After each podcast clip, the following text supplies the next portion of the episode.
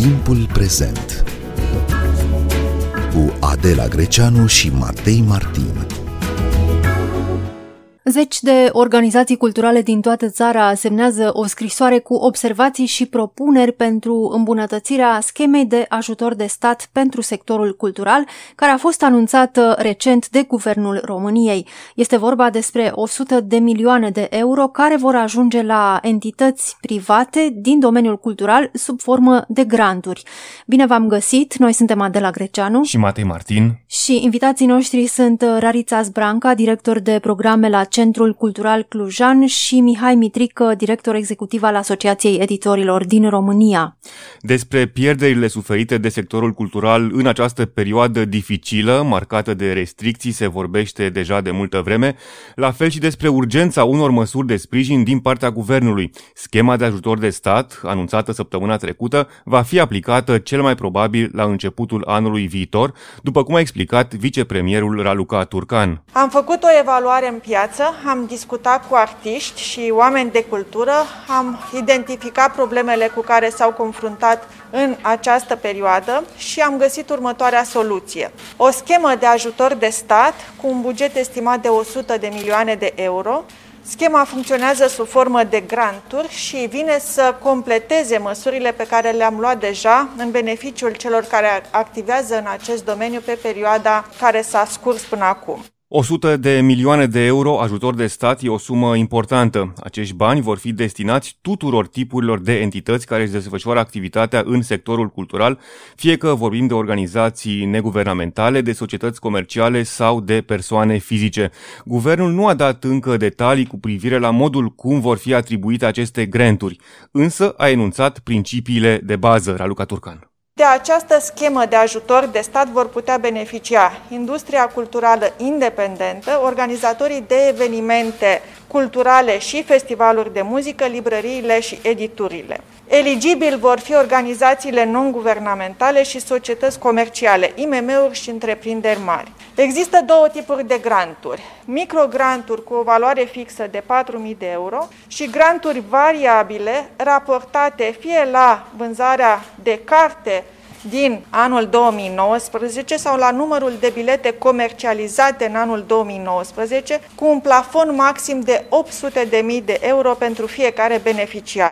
Există însă o precondiție pentru accesul la aceste fonduri, după cum a explicat ministrul culturii Bogdan Gheorghiu. Trebuie știu faptul, cine nu se înscrie nu va putea beneficia de sprijinul financiar. Deci este o condiție pentru a te înscrie pe acea platformă gestionată de unitate de management a proiectului prin care te înscrii pentru a beneficia de aceste granturi. Una din condiții este să existe întâi pe, în acest registru al sectorului cultural, Practic aici noi rezolvăm uh, două probleme pentru că existența și completarea acestui registru era o problemă veche în uh, sectorul cultural. Registrul sectorului cultural inventariază toate entitățile active în domeniul culturii. Site-ul pe care se fac aceste înscrieri este gestionat de INCFC, Institutul Național pentru Cercetare și Formare Culturală, și e gestionat de Unitatea de Management al Proiectelor. Mai multe organizații au reacționat la felul cum e gândită această schemă printr-o scrisoare cu observații și propuneri. Am invitat-o pe Rarița Zbranca, director de programe la Centrul Cultural Clujan, să comenteze aceste propuneri ale guvernanților. Prima observație din scrisoarea operatorilor culturali este că unele segmente ale zonei culturale sunt de-a dreptul ignorate în schema de ajutor de stat. Despre ce este vorba? Mulțumesc frumos pentru, pentru invitație și pentru atenția pe care o acordați uh, părerilor pe care le-am exprimat în această scrisoare.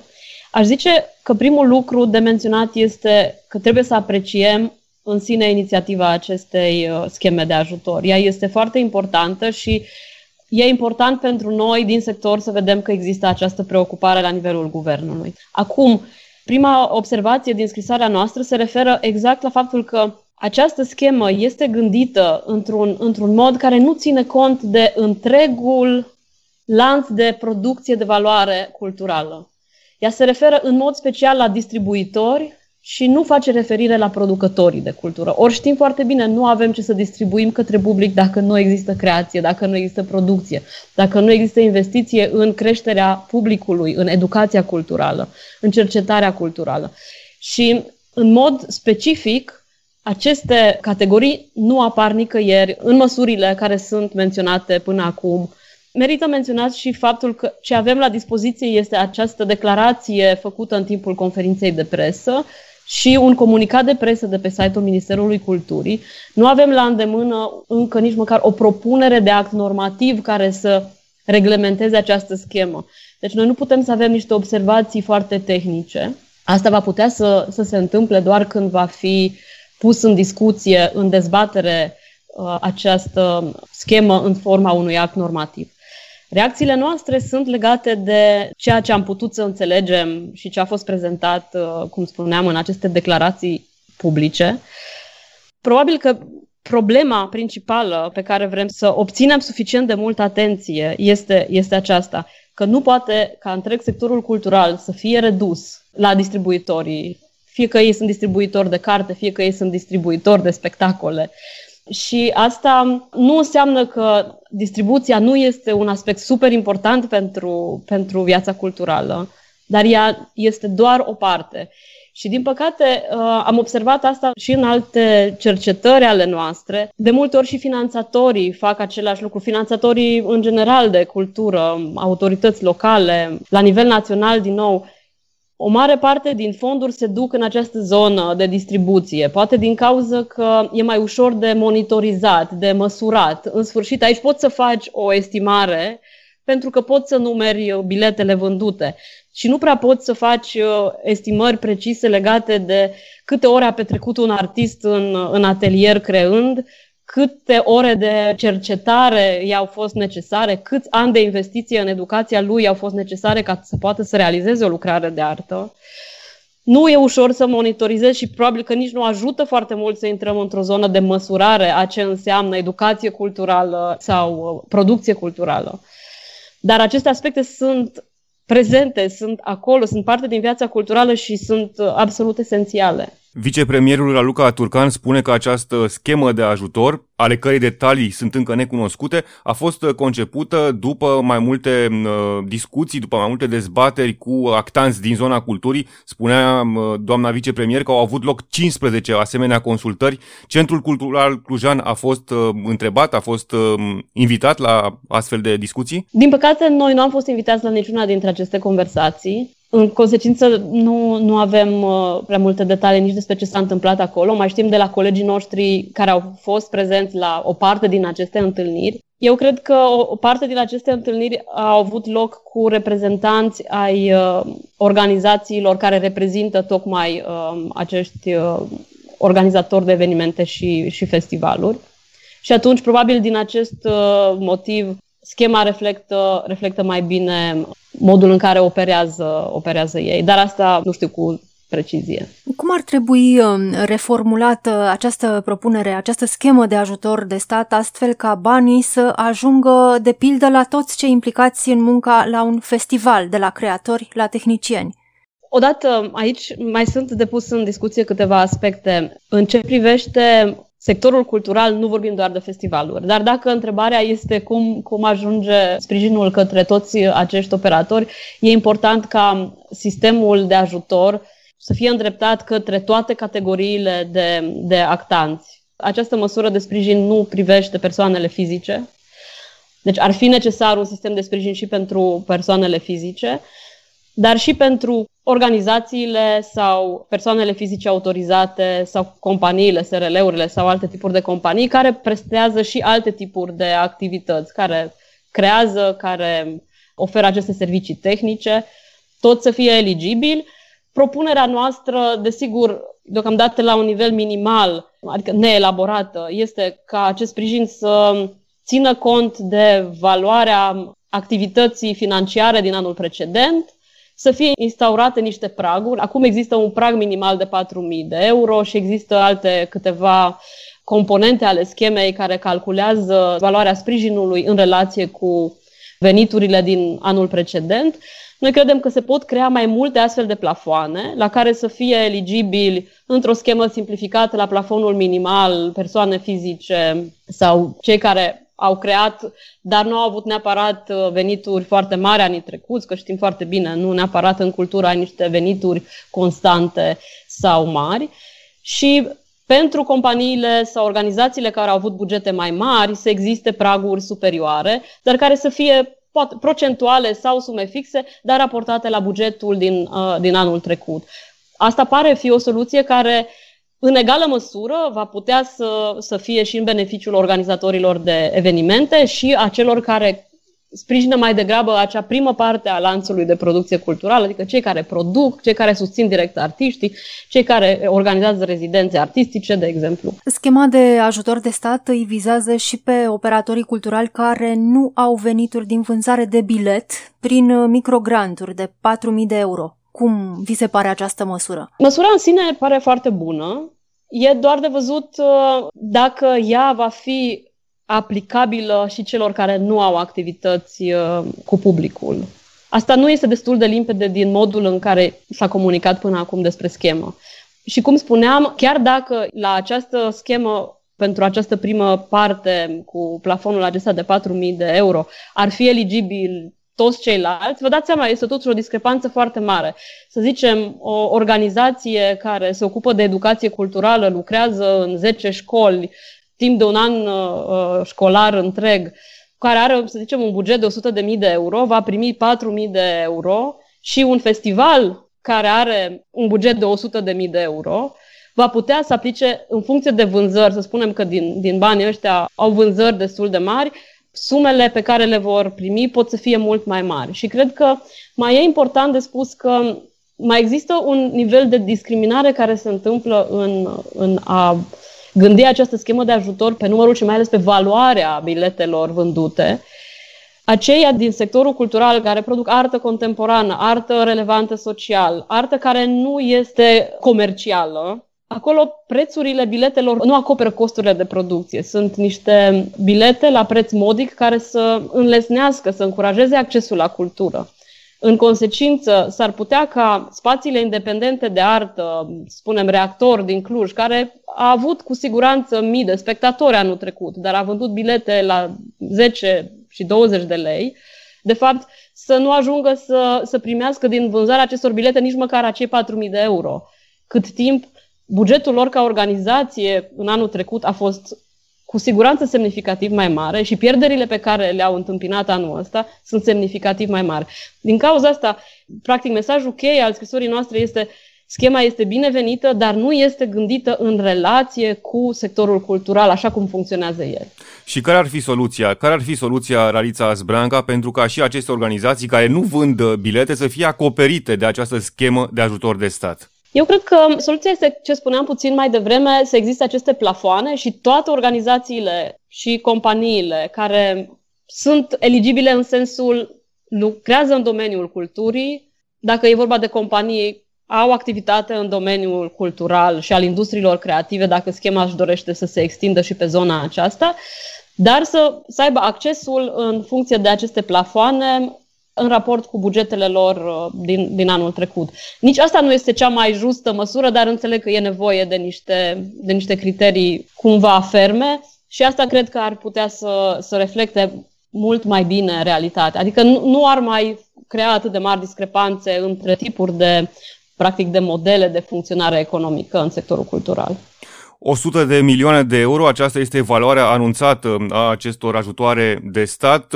E o sumă importantă, e o sumă rotundă, e o sumă nici nu știi ce să spui despre această sumă pentru că nu s-au făcut uh, cercetări uh, de piață suficiente pentru a cunoaște care este valoarea pieței culturale de la noi. Cum vi se pare ideea? 100 de milioane de euro.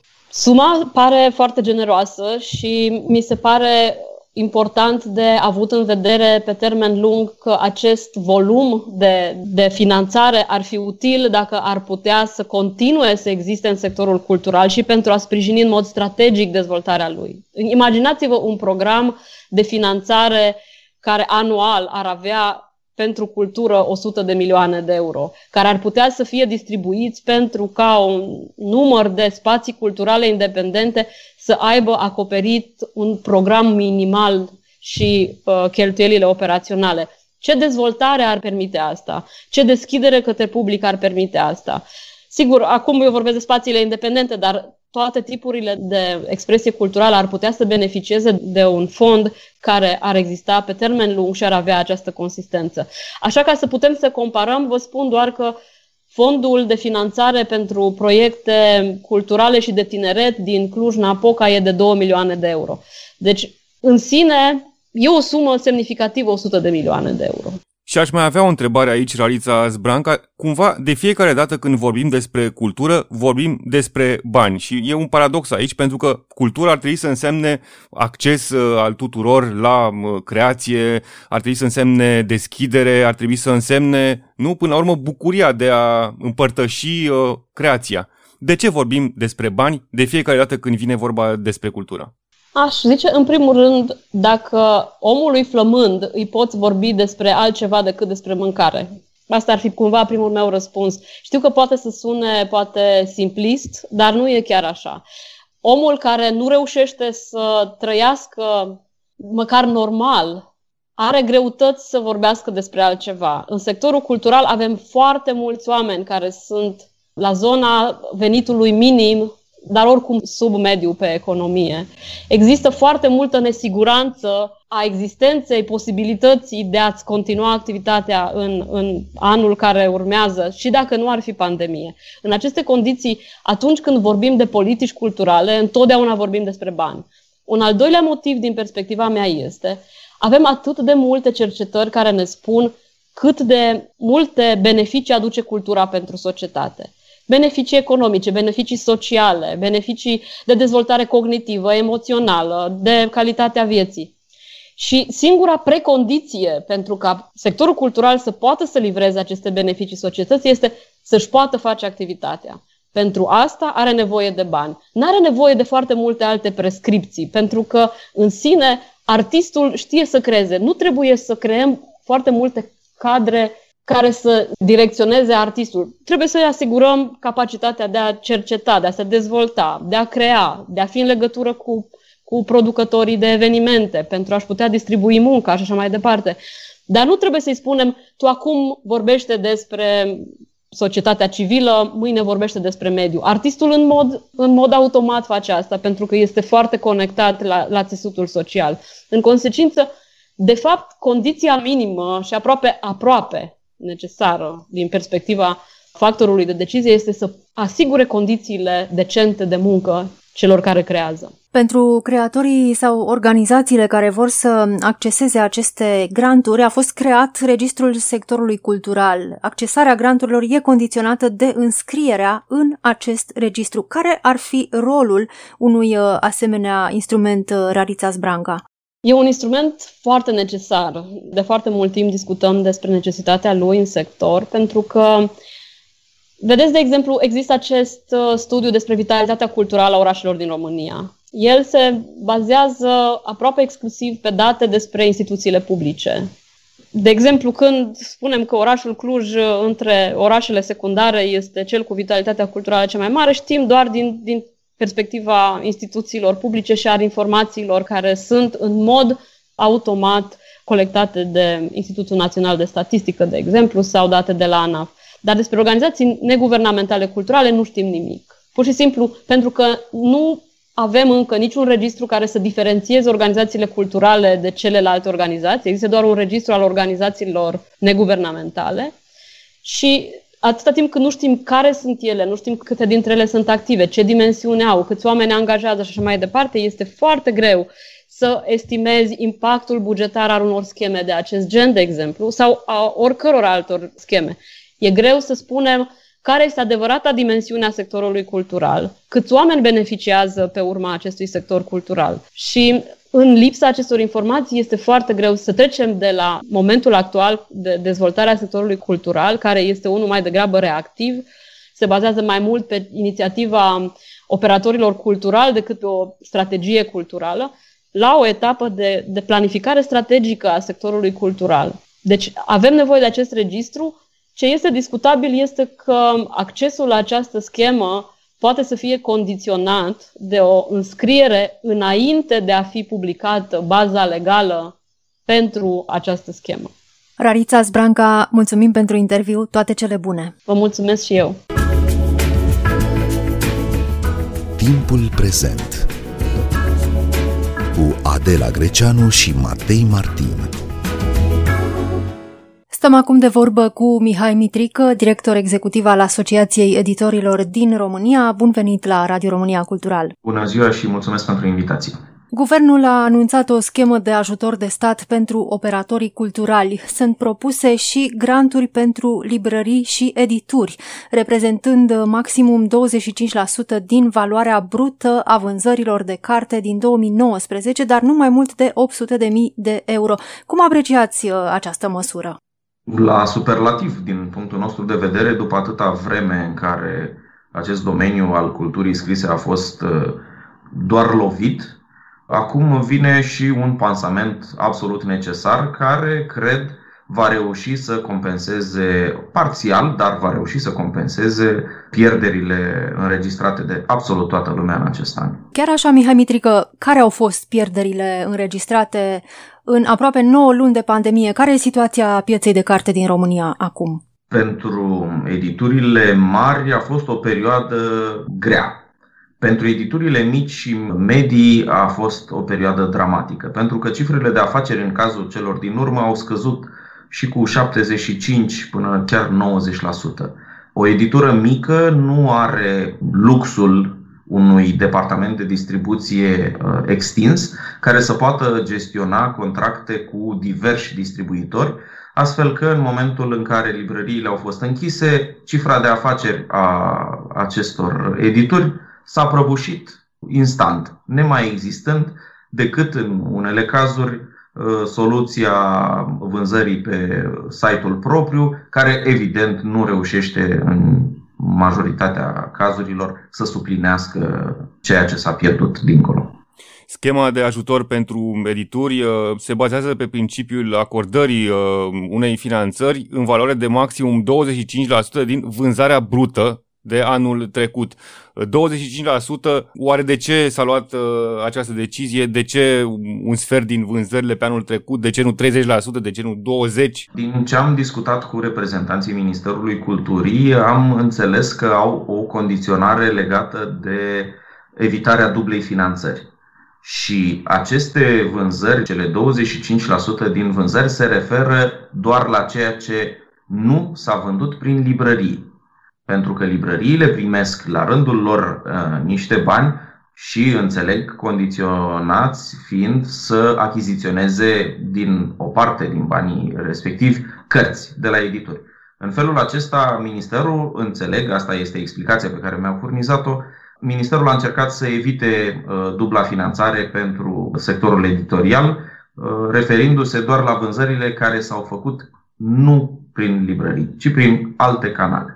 Bun, și aceste granturi uh, reușesc să, să acopere și să um, promoveze relansarea pentru anul viitor? Dacă ele vor veni într-un interval rezonabil de timp, și aici uh, mă refer la câteva luni, nu mai mult de trei, da, ele vor reuși să așeze pe o oarecare linie editurile. Va fi într-adevăr mai greu pentru cei mici, pentru că sumele pe care le pot ei obține nu sunt evident mari, vor fi niște uh, sume ceva mai mici, corespondent uh, al uh, acestui procent de 25%, dar toată lumea avea nevoie de o gură de oxigen, dacă e să păstrăm registrul în care discută toată lumea zilele astea, și acest mod de susținere cred că este cel mai uh, nimerit pentru această perioadă. O condiție sau, de fapt, o precondiție pentru a primi aceste granturi este înscrierea în acel registru al operatorilor uh, culturali, registrul sectorului cultural.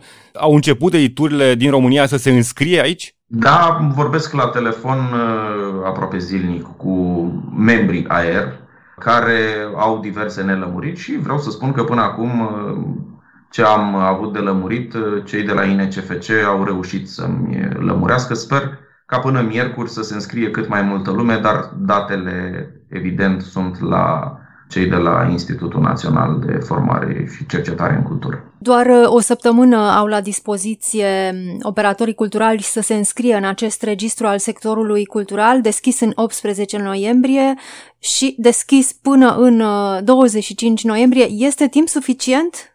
Da, e o întrebare bună. Înțeleg tot din discuțiile pe care le-am avut că dacă vrem să avem cât mai repede introdusă această schemă de sprijin, avem nevoie ca Ministerul să aibă o privire de ansamblu asupra nevoilor pieței și de aceea s-a dat un termen atât de scurt pentru înscrierea în acest registru. Registru care, din cunoștințele mele, era disponibil online de câteva luni.